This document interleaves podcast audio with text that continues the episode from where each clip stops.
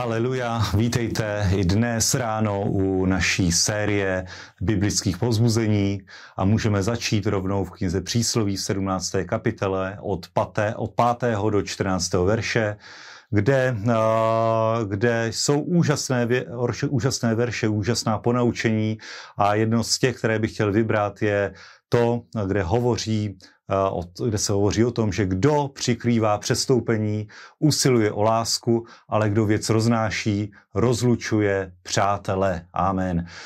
Boží slovo tady hovoří o tom, že když se dozvíš něco špatného, když se dozvíš něco na svého bratra, když se dozvíš něco, co může někomu ublížit a zachováš to, překryješ přestoupení, jednáš tak, aby, aby si z toho sám neměl prospěch, že někdo upadl, že někdo uklouzl, že to je nějaká senzace, o které můžeš hovořit, ale přikryješ to, jako Bůh přikrývá, přikrývá všechny naše hříchy, tak eh, jednáš podle božího slova, usiluješ o lásku a láska to je ta největší meta, které můžeme dosáhnout. Ale kdo věc roznáší, kdo hovoří o chybách, kdo hovoří o špatných věcech, kdo hovoří o pochybeních, tak rozlučuje přátele. Zbytečně zasévá nějaký svár, zasévá kořen hor, hořkosti, zasévá problémy a zbytečně, zbytečně uh, vyvolává napětí. Amen. To samozřejmě neznamená, že bychom měli přehlížet hřích, že bychom měli přehlížet problémy, ale přestoupení, které se prostě stane, se už stalo a může vypůsobit daleko více zla, když se na něj bude poukazovat a je to naprosto zbytečné. A další verš říká, že začít svár je jako pustit vodu. Zanechátky dříve, než vypukne. Když pustíš vodu, nevíš, kam doteče. Když ji z malý svár započneš, když započneš malou hádku, nadhodíš nějakou věc, která se ti zdá zajímavá, zábavná, malicherná, může to vyvolat i velké, velké rozčarování, může to vyvolat velké nepřátelství. Proto Boží slovo říká, usiluj o lásku, a zanech hádky dříve, než vypukne, zanech toho, co může vypůsobit svár, nerozlučuj přátelé a tehdy budeš požehnáním pro ostatní a tehdy i ty sám budeš požehnaný a navíc budeš jeden podle božího slova, podle boží moudrosti a stejné, stejně tak budou jednat lidé s tebou. Amen. Haleluja. Druhé místo je z, Řím, z listu Římanům, druhé kapitoly 17. verše až třetí kapitoly 8. verše. List Římanům je báječný list, je v něm plno moudrosti, je to list o víře, takže je to absolutně zásadní list, který je první z epištol hned po skutcích apoštolů a v 28. verši hovoří apoštol Pavel, že pravý žid není ten, kdo je jím navenek a pravá obřízka není ta, která je zjevená na těle, ale pravý žid je ten, kdo je židem uvnitř. Amen. Takže boží slovo říká, Pavel tady hovoří o tom, že vnější znak obřízky nic neznamená, pokud není zachováván zákon. A naopak ten, kdo se nazývá židem a nedodržuje zákon, tak akorát, tak akorát mezi bratry působí, působí špatnou reklamu, pro židovství působí špatnou reklamu, pro hospodina samotného je to ostuda.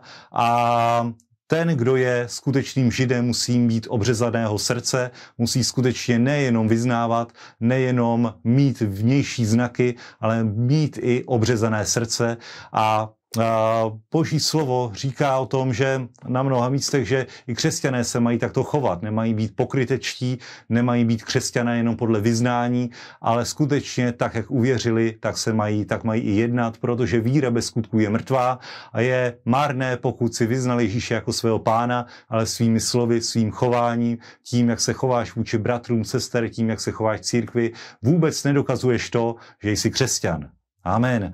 Takže na to si dejme dobrý pozor a ve třetí kapitole hovoří Pavel o tom, co má tedy žít navíc.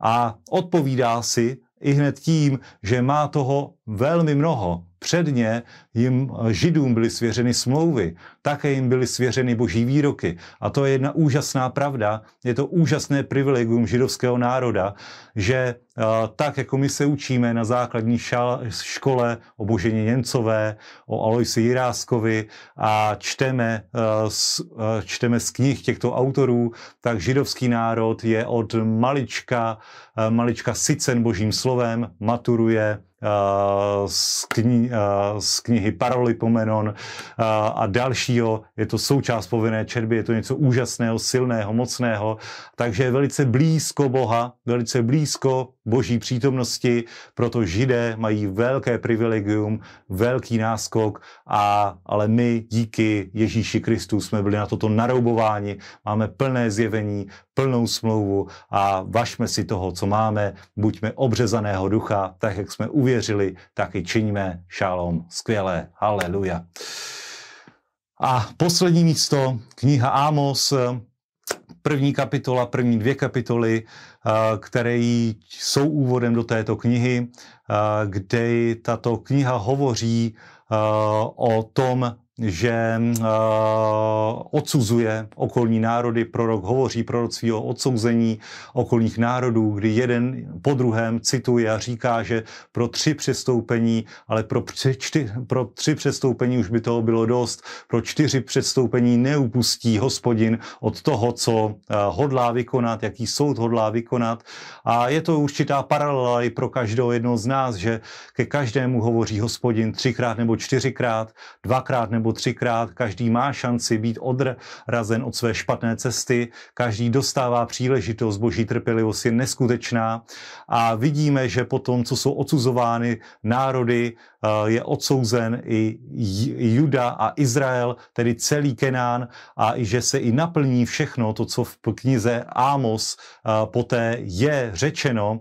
A tato kniha je velmi přesná, velmi historická, eh, prorocká, kdy je datována datována do 8. století před naším letopočtem, hovoří o zemětřesení, které popisuje i prorok Zachariáři se zpětně ohlíží do tohoto místa, tedy uh, naprosto přesně vypovídá o tom, co se má stát, naprosto přesně vypovídá o soudech nad národy i nad Judou a Izraelem a je to velký úvod do tohoto, jed, do tohoto jednoho z takzvaných menších proroků, nicméně velmi vysoký, velmi silný, poučný a i pro nás velmi inspirativní text. Takže bratři a sestry, i tomuto textu se budou bratři věnovat v dalších relacích, nenechte si to ujít, mějte požehnaný čas, buďte obřezaného srdce, choďte tak, jak hovoří Boží slovo, že chodit máte. Já si to beru k srdci, já to si to beru jako poučení a nech společně vykročíme úspěšně do nového dne. To vám přeji, buďte požehnaní. Šalom.